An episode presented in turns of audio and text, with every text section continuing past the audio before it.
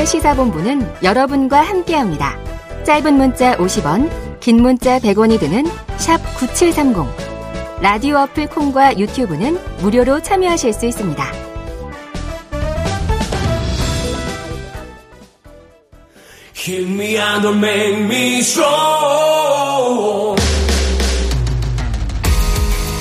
네, 매주 월요일 깊이 있는 시사 분석과 또 재미까지 동시에 잡는 코너죠. 일석이조. 함께 해 주실 두 분입니다.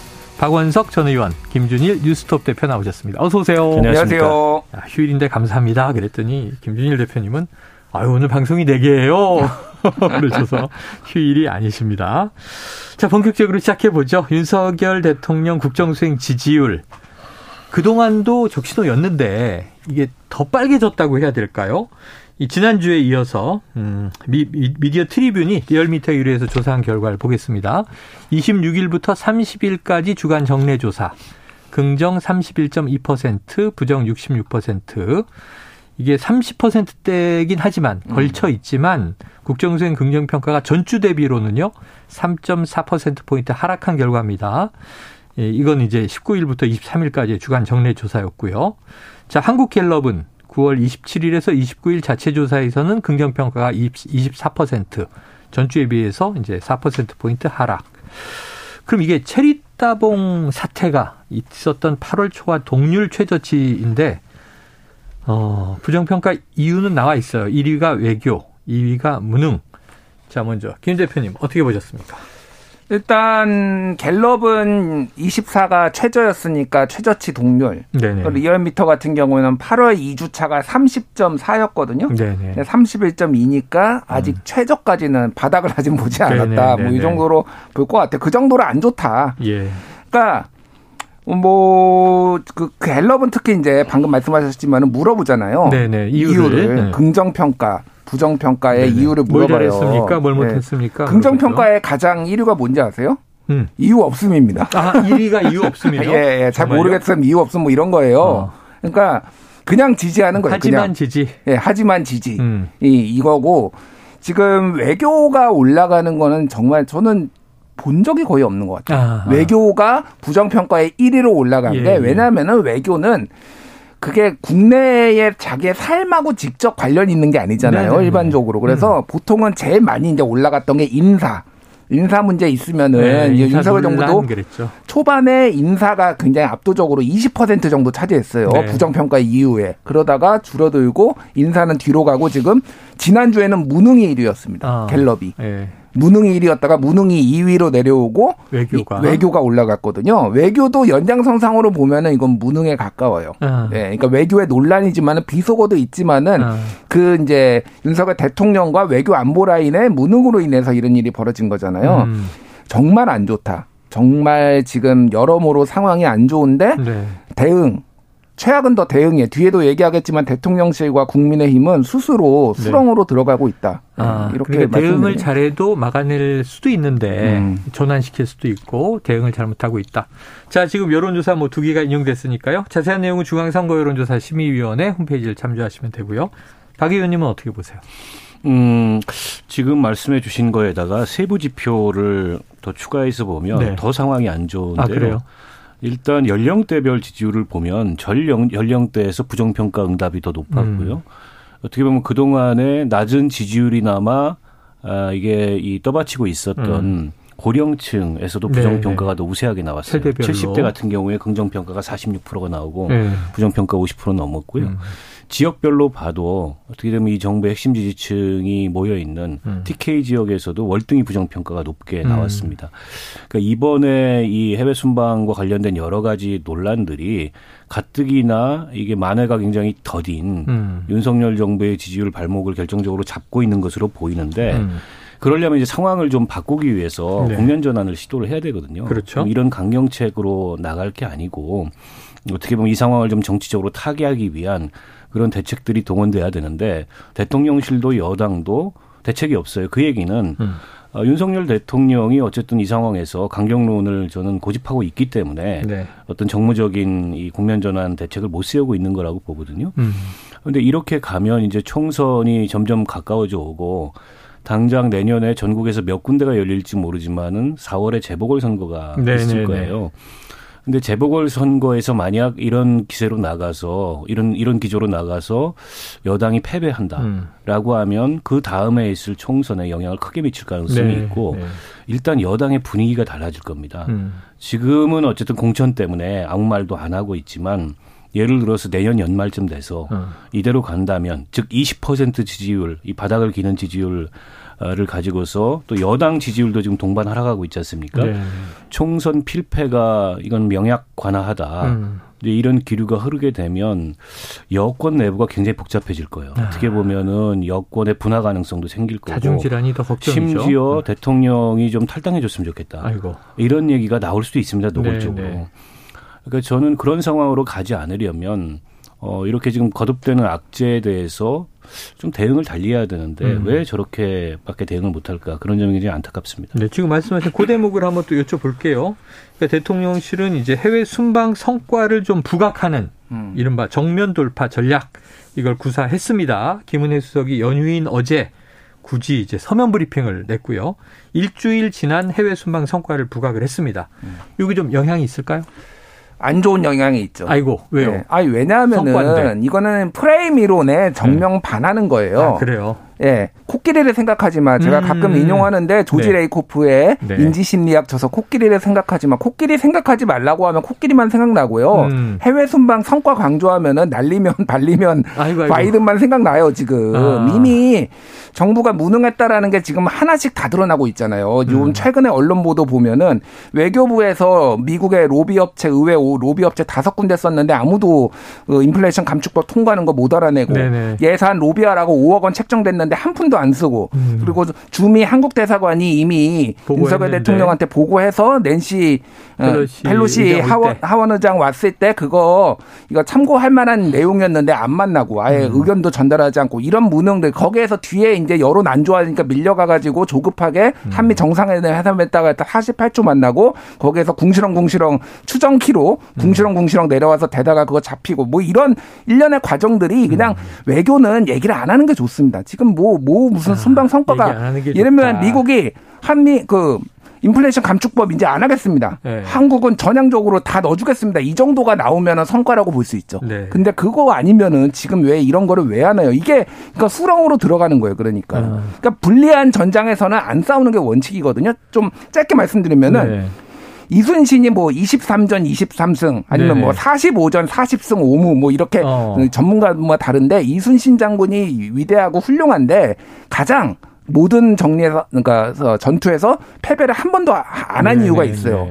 불리한 전장에서는 절대 안 싸웁니다. 네. 그러니까 영화 한산 보면은 야. 견내랑에서 거기서 싸우면은 조, 예, 그래서 끌어내잖아요. 그래서 본인이 유리한 어. 전장에서 싸우거든요. 인내의 전략이잖아요. 인내의 네. 전략이에요. 오, 지금 원군 같은 정치를 어. 하고 있어요. 왜 무덤으로 들어갑니까? 아. 예, 이게 당까지 지금 집단으로 그렇게 네. 다 들어가면 이 전장을 아예 싸우면 안 되는 전장이에요, 지금. 자, 이게 굉장히 예. 중요한 전략적인 조언을 하고 있는.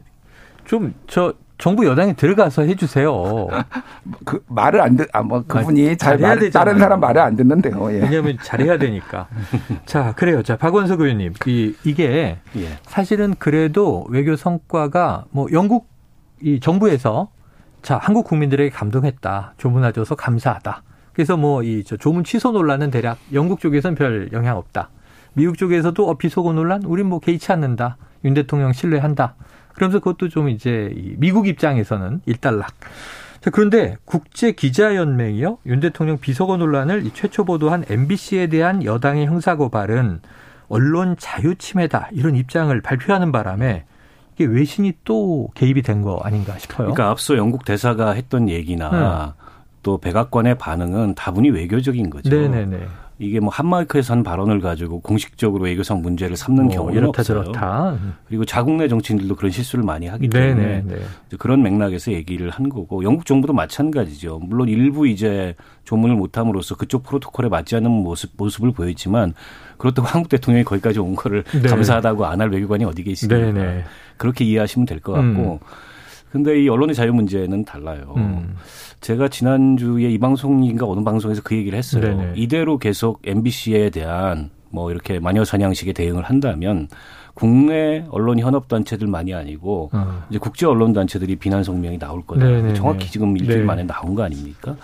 근데 이렇게 되면 대한민국의 이제 민주주의나 표현의 자유 지수 수준 이런 거에 영향을 미치게 될 거예요. 음. 최근에 무슨 뭐 오징어 게임에서 에미상에서 아, 나무주연상을 포함해서 네. 여러 수상을 하고 작품상도 수상하고 네. 그리고 BTS 그야말로 K 콘텐츠를 전 네. 세계에 알리는데 혁혁한 음. 공헌을 했던 이제 그렇게 좀 국격을 높이는 대한민국의 비단 음. 경제적 수준만이 아니라 그런 일종의 문화적 부흥이 있었는데 이게 정치의 영역에서 대통령이 그렇게 벌은 점수를 다 까먹는 이런 음. 모습을 보이고 있는 거나 다름없다고 생각이 들고요. 그리고 지금 엉뚱한 데 화를 내는 거죠. 음. 이 방귀 낀 사람이 성낸다고 사실은 대통령의 발언으로 인해서 빚어진 문제고 또 그에 대한 대통령실의 무능하고 억지스러운 대응이 이제 초래한 참사를 왜 MBC에다 뒤집어 씌우냐는 거예요. 근데 윤석열 대통령이 보면 뭘 하다가 이렇게 걸리면 들키면 이 화를 더 내는 경향이 있어요. 아, 지난번에 체리 따봉 문자 들키니까 그때부터 본격적으로 이순, 이준석 죽이기를 아. 시작을 했습니다. 네네. 그리고 이번에도 어쨌든 혼잣말이었지만 어? 사담이었지만 일종의 그게 이제 언론에 보도되면서 이게 이제 대통령의 막말 논란 또 이제 어떤 국경 논란 이런 것들이 펼쳐지니까 화를 내고 있어요. 아, 그리고 그 책임을 손 이렇게 다른 데다가 지금 돌리고 음. 있단 말이죠. 근데 아무리 이렇게 MBC 책임론으로 몰아가려고 하더라도 국민들이 이걸 다 지켜봤는데 국민이 듣고 보지 못한 사실을 가지고 어떤 정치적 공방이 벌어지고 과거에 이제 광우병 사태 때처럼 어 그렇게 이제 뭐 MBC 죽이기를 하는 거하고 상황이 또 달라요. 국민이 실시간으로 다 지켜본 겁니다. 음. 근데 그때 광우병 사태 때 피디수첩의 보도를 가지고 결국에는 뭐 수사하고 법원까지 갔지만 다 무죄 나왔지 네. 않습니까? 그 언론의 자유, 특히 표현의 자유의 핵심이라고 하는 언론의 자유는 이런 건데 이런 걸 가지고 글로벌 음. 가치 기준에 맞지 않는 이런 모습을 보이는 것 자체가 대한민국이 어쨌든 민주주의 국가로서의 그동안 쌓아온 위상이 있는데 네. 그런 위상을 굉장히 어떻게 보면 좀 훼손하는 그런 모습이 아닐까 싶어요. 야, 그래서 이제 외신에 대해서는 또 우리 김준일 대표님 워낙 예. 잘하시니까 얼마 전에 이제 BBC 음. 영국 공영방송이죠 시사 코미디 프로그램에 예, 윤 대통령 욕설 파문이 소재로 다뤄졌어요. 음. 근데 여기 이제 이준석 대표가 오랜만에 지금 개입을 했더라고요. 예, 예. SNS에 이제 당에서는 영락 없이 MBC에 대응한 것 이상으로 음. 영국 BBC에 대응해야 할 텐데 뭘 할지 기대된다. 음. 뭐 이런 것도 지금 영향이 있을까요? 그러니까 뭐 BBC 그 프로그램은 네. 그 한국으로 치면은 뭐 SNL 코리아 같은 거예요. 네, 그것도 원래 미국 포맷을 갖고 미국 포맷의 그 네. Saturday Night Live인데 네. 그냥 그러니까 시사 풍자 프로그램입니다. 거기에서 네. 요즘 뭐 이게 핫하니까 사실은 그냥 어, 뭐 해프닝으로 아니, 우리는 핫한데 영국에서도 이게 핫해요? 아니 그러니까 이게 이 정도로 예. 시끄러워져 버리니까 아. 핫해져 버린 거죠. 그러니까 해외에서도 예, 예. 이거를 그냥 음. 해프닝으로 한번 지나갈 수 있는 네. 건데 이렇게 그러면 영국에서까지 조롱을 당하게 한 게 누구 때문이냐? 아. 이것도 MBC 탓을 할 거냐? 그 말씀을 드리고 싶고. 음. 박원석 의원님이 말씀하셨는데 저는 이게 지금 이게 국익 훼손이라고 봅니다. 음. 그러니까 이 언론의 타 언론의 이 음. 전가를 하면서 네네. 전 세계 지금 뭐 기자협회라 기자연맹이라 이런 데서 성명서 발표하는 게 대한민국을 뭐로 보냈습니까? 자유민주주의 국가라고 하고 언론의 자유를 그렇게 강조하시고 네네. 유엔 총회 가서 자유를 스물한 번 말씀하신 분이 음. 지금 언론의 자유에 대해서는 전혀 음. 나몰라라 하잖아요. 미국에는 언론의 자유, 표현의 자유가 수정헌법에 제일 네. 위에 있어요. 네. 그래서 토마스 제퍼스는 어 정부 없는 신문보다 아, 신문 없는 정부보다 어. 정부 없는 신문을 택하게 할 어. 정도 로 택하겠다 할 정도로 그렇게 언론의 자유를 중요시하는 나라인데 한미 동맹 그렇게 어 중요하게 여기시면 언론의 자유도 중요하게 얘기를 해야죠. 이거 음. 자체가 이런 식으로 가고 있는 게 국익 훼손이에요. 음, 지금 그러니까 그냥 오히려. 욕설 뭐 비속어는 그냥 한 번 해프닝으로 끝나는 네. 건데 이건 그러니까 아까 말씀드렸지만 여기서 싸우면 안 됩니다. 지금 빨리 발을 빼야 돼요. 지금 이거는. 아, 그런데 네. 지금 이게 내일 당장 국감이 시작되면 또 이거 갈 것 같고 거기에 대한 좀 전환이라고 할 국면 전환이라고 할까요? 이제 문 전 대통령에 대한 감사원의 조사 이런 게 이제 격돌할 것 같은데 자 당내 상황 한번 보죠. 차기 당권 주자로 꼽히는 유승민 전 의원 이게 좀 제일 강하게 윤 대통령의 비서거 논란에 대해서 정면 비판을 하고 있어요. 그럼 차기 당권 도전할 거냐? 정해진 건 없다. 이렇게 얘기를 하는데 나라를 위해서 할 일을 꼭 하겠다. 이건 가능성을 연 발언인데 박 의원님은 어떻게 예상하십니까? 유승민 뭐 전 의원의 행보. 저는 차기 차기 당권 도전을 거의 음. 반시사한 아, 반공개적으로 시사한 발언이라고 봅니다. 네네. 나라를 위해서 할 일은 꼭 하겠다라는 음. 거는 지금 유승민 의원이 그 국민의힘 내에서 가장 어떻게 보면은 강도 높게 네네. 네. 지금 상황에 대해서 비판을 하는데 그러게요. 사실 상식적인 비판이죠. 음. 더군다나 이게 이제 보수층만이 아니라 무, 그 무당층이나 중도층에서 민심이 많이 크게 일어나고 있지 않습니까? 음. 앞서 우리가 얘기했던 지지율 어, 무당층에서 윤석열 대통령 국정 수행에 대한 긍정적 평가가 15%밖에 나오지 않아요. 네. 그 그런 것들이 어디 가서 이제 담길 데가 없는 거죠. 그리고 보수층 민심 위반도 일어나고 있는 상황에서 어, 어떻게 보면은 유승민 의원 같은 경우에는 그런 무조건적인 친윤 입장이 아닌 아, 그야말로 개혁 보수, 건강하고 건전하고 상식적인 보수의 입장에 서서 음. 지금 일어나고 있는 민심 위반을 내가 나서서 한번 담아보겠다. 저는 그런 그 생각을 하고 있다고 네. 봐요. 물론 여전히 유승민 의원에 대한 당 내부에 냉랭한 시선들이 있습니다. 특히 이제 뭐 의원들 같은 경우에도 그렇고 어, 그 다음에 이제 경쟁 당권 주자들 같은 경우에 벌써부터 굉장히 강하게 견제를 하고 있고 TK 보수의 음. 본산이라고 할 수 있는 과거에 이제 가졌던 배신자 그런 이미지 이게 이제 불식되지 않고 있는데 최근 나오는 여론조사 수치들을 보면 그런 것에도 일정한 변화가 일어나고 음. 있어요. TK나 보수층에서 유승민 의원에 대한 지도가 높아지는 건 네네. 반대로 얘기하면 윤 대통령이나 윤 핵관들이 너무 폭주를 하기 때문에 어. 이렇게 가서는 안 된다라는 어떤 견제 심리가 음. 아, 유승민 의원에 대한 기대치로 모이고 있는데 물론 이분이 결정적으로 여러 가지 지금 제약 조건들이 있기 네, 때문에 네. 그럼에도 불구하고 위험을 감수하면서 네. 출마해가지고 한번 역할을 하겠다고 결심을 할지 안 할지는 모르겠으나 음. 분위기는 굉장히 무르익어 가고 있다. 그리고 네. 이준석 대표하고 뭐 완전히 유승민 의원하고 그 이 이른바 입장을 같이 하거나 기조를 같이 하는 건 아니지만 충분히 연대 가능성이 있잖아요. 네. 지금 국민의힘 내부에서 그것까지 더해진다면 저는 전당대회 구도는 예측하기 어려운 그런 음. 구도로 만들어질 수도 있다고 봅니다. 어렵다. 알겠습니다. 짧게 말씀드릴게요. 전제 조건이 필요해요. 전제. 하나는 다자 구도가 돼야 됩니다. 음. 아, 국민의힘 다자 구도가 이를테면은 뭐 김기현, 안철수, 나경원, 유승민 삼자 음. 구도, 사자 삼자 구도 이상. 이상. 그래야지만 왜냐면은 한 70% 이상이 당권 좀 더 윤석열 대통령 예, 쪽에 예. 당에서는 쏠려 있거든요. 아. 그래서 갈라졌을 때 이제 가능성이 아. 있고 또 하나는 박은 박원석 의원님이 얘기하셨는데 이준석, 유승민 그 같이 손을 잡고 해야지만 음. 유의미한 표가 나올 수가 있어요. 네네네. 그래서 이준석 대표가 계속 당원 가입해라. 뭐 네네네. 오늘은 당원 가입하기 좋은 날 이게 이제 전에도 말씀드린 음. 장기전을 보고 지금 네. 한 거였거든요. 그게 이제 이번에 붙을지 안 붙을지는 이제 봐야 되는 거고. 그래서 지금 뭐 징계 뒤에 얘기를 하겠지만은 이준석 대표 징계가 지금 당원권 정지 쪽으로 간 이유가 그 이준석이 신당 창당할까봐. 음. 그러면은 이게 왜냐면 제명을 하면은 명분이 생겨버리거든요. 그냥 나가서 할 수 있게. 그러니까 이게 후폭풍이 들어서 오히려 네. 약간 그런 기류까지 좀 같이 있어서 그 징계까지 사실 봐야 돼 이거 지금 네, 어떻게 돼. 네, 요 네. 당권 투쟁은. 알겠습니다. 자, 박원석 전 의원이 이제 무당층 15%다 이렇게 언급을 하셨는데 숫자를 이거 아까 얘기한 갤럽 조사에 나와 있는 그 내용이기 때문에 이제 고지는 드린 것으로 음. 이해하시면 될 것 같습니다. 자, 내일부터 국정감사 이제 10월 달 3주 동안 이어지잖아요. 근데 이슈가 계속 늘어났어요. 애초에 이게 민생 국감 돼야 된다고 얘기를 했는데 네. 저 보세요. 이제 해외 순방 전에도 벌써 무슨 그 영빈관 신축 비용 이런 거 나와서 또 이제 관저 뭐 수의 계약 논란. 음. 지금 민주당은 김건희 특검법 발의한 상황이지 음. 않습니까? 근데 지금 이재명 대표 관련 또 수사들이 확 밀고 들어왔잖아요. 네. 여기에 지금 이 외교 참사냐 아니냐 비속어 논란 터졌죠. 여기에 지금 또 오늘 문재인 전 대통령 감사원 조사까지 터져서 여러 가지가 됐는데 박 의원님 의원의 감으로 의정 활동 해보셨으니까 최대 쟁점 뭐가 됩니까? 뭐 아무래도 그 이번에 윤 대통령 해외 순방과 더불어서 네. 논란이 된 이 문제가 가장 큰 쟁점이고 아, 그래요. 그걸 이제 방어하려다 보니까는 아, 여당 쪽에서는 이재명 대표의 사법 리스크 네네. 이걸 들고 나올 가능성이 높지요. 근데 이번 보면 특정 상임위에 이런 정쟁의 소재가 몰려 있는 게 아니라 모든 상임위에 고르게 분포되어 아. 있습니다. 예를 들어서 법사위 가장 치열한 전장이 될 가능성이 법사위. 높죠.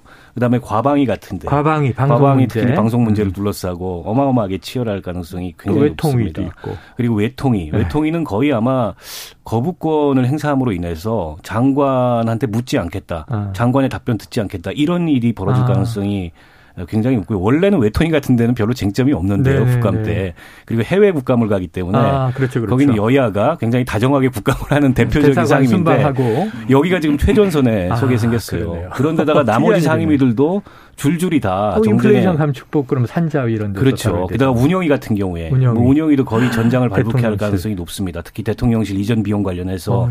야당이 제기하는 것과 여당이 주장하는 게 너무 다르기 때문에 그래서 이번 국감이 치열하긴 한데 네. 국민들 입장에서는 뭔가 남는 게 있는 국정감사일까. 네. 더군다나 지금 경제 상황, 뭐 환율, 물가 한 치 앞을 내다보기 어려운 음. 그런 상황에 그 놓여 있고 이게 그냥 일시적인 위기가 아니라 우리 산업과 경제 구조의 어떤 음. 구조적인 문제하고 맞물린 이런 도전이거든요. 네. 과연 그런 데 대해서 얼마나 생산적인 이 정책 질의와 응답이 국감에서 오갈까 굉장히 걱정되고요.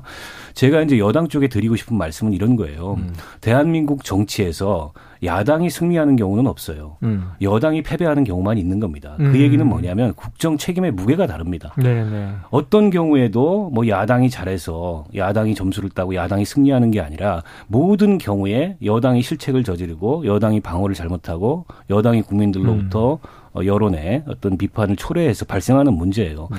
근데 이게 마치 책임의 크기가 똑같은 것처럼 우리도 같이 공방을 벌이면 그만큼 네. 야당도 면을 깎고 또 야당 대표의 그런 지위도 우리가 훼손시키고 이럴 수 있다고 생각하는데 그 착각이죠. 네. 길게 보면 결국에는 제가 앞서 말씀드린 격언처럼 대한민국 정치에서 야당의 승리, 야당의 실패 같은 건 없습니다. 음. 무조건 여당의 승리고 여당의 실패인 거죠. 야, 중요한 말씀이시네요. 그런데 지금 얘기 듣자마자 저는 야, 앞으로 3주 동안 시사본부 어떡하지? 매일 온갖 상임위에서 이슈와 뉴스가 터져 나올 텐데. 몇 개 빼먹으셨는데 네. 교육위원회 김건희 여사 논문, 아, 논문 교육이. 표절 문제 있을 네. 테고요. 그 국방 국방위에서는 서해 공무원 피살 사건 아, 그리고 탈북어민 북송 사건 네네. 이거 있을 때고 뭐 기재위 같은 경우에는 뭐 아, 지금 나라 경제가 이나119 정무위원회는 지금 론스타 아. 누가 책임질 거냐 이거 아, 있을 테고 네. 지금 뭐 문화체육관광위에서는 청와대 개방 관련 수의 계약 뭐 이런 걸로 네, 또 붙을 네, 때고 네, 지금 네. 전장이 한두 군데가 아, 그냥 전쟁입니다. 전쟁. 전방위네 전방위. 예, 예. 자 여기서 그냥 끝으로 하나 그럼 김준일 대표님께 여쭤볼게요. 음.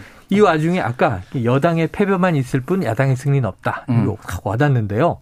근데 이 여당이 지금 한번 확 시도해 보려는 게 네. 이번 국정감사가 지난해 정부 역할에 대한 견제와 감시다 보니까 네. 윤석열 정부는 올해 출범했단 말이에요. 음. 그럼 이 문재인 정부 전 정권의 이 실정 탓에 우리가 고생하는 거다라고 받아치기 하려고 지금 시도하는 장면들이 나오는 거 아니에요?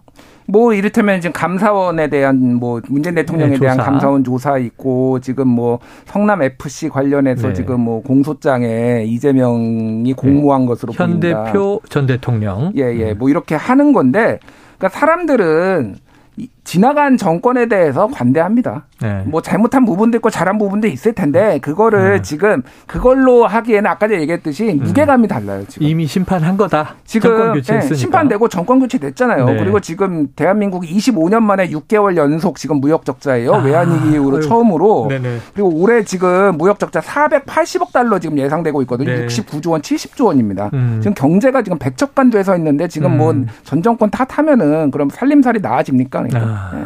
그래요. 알겠습니다.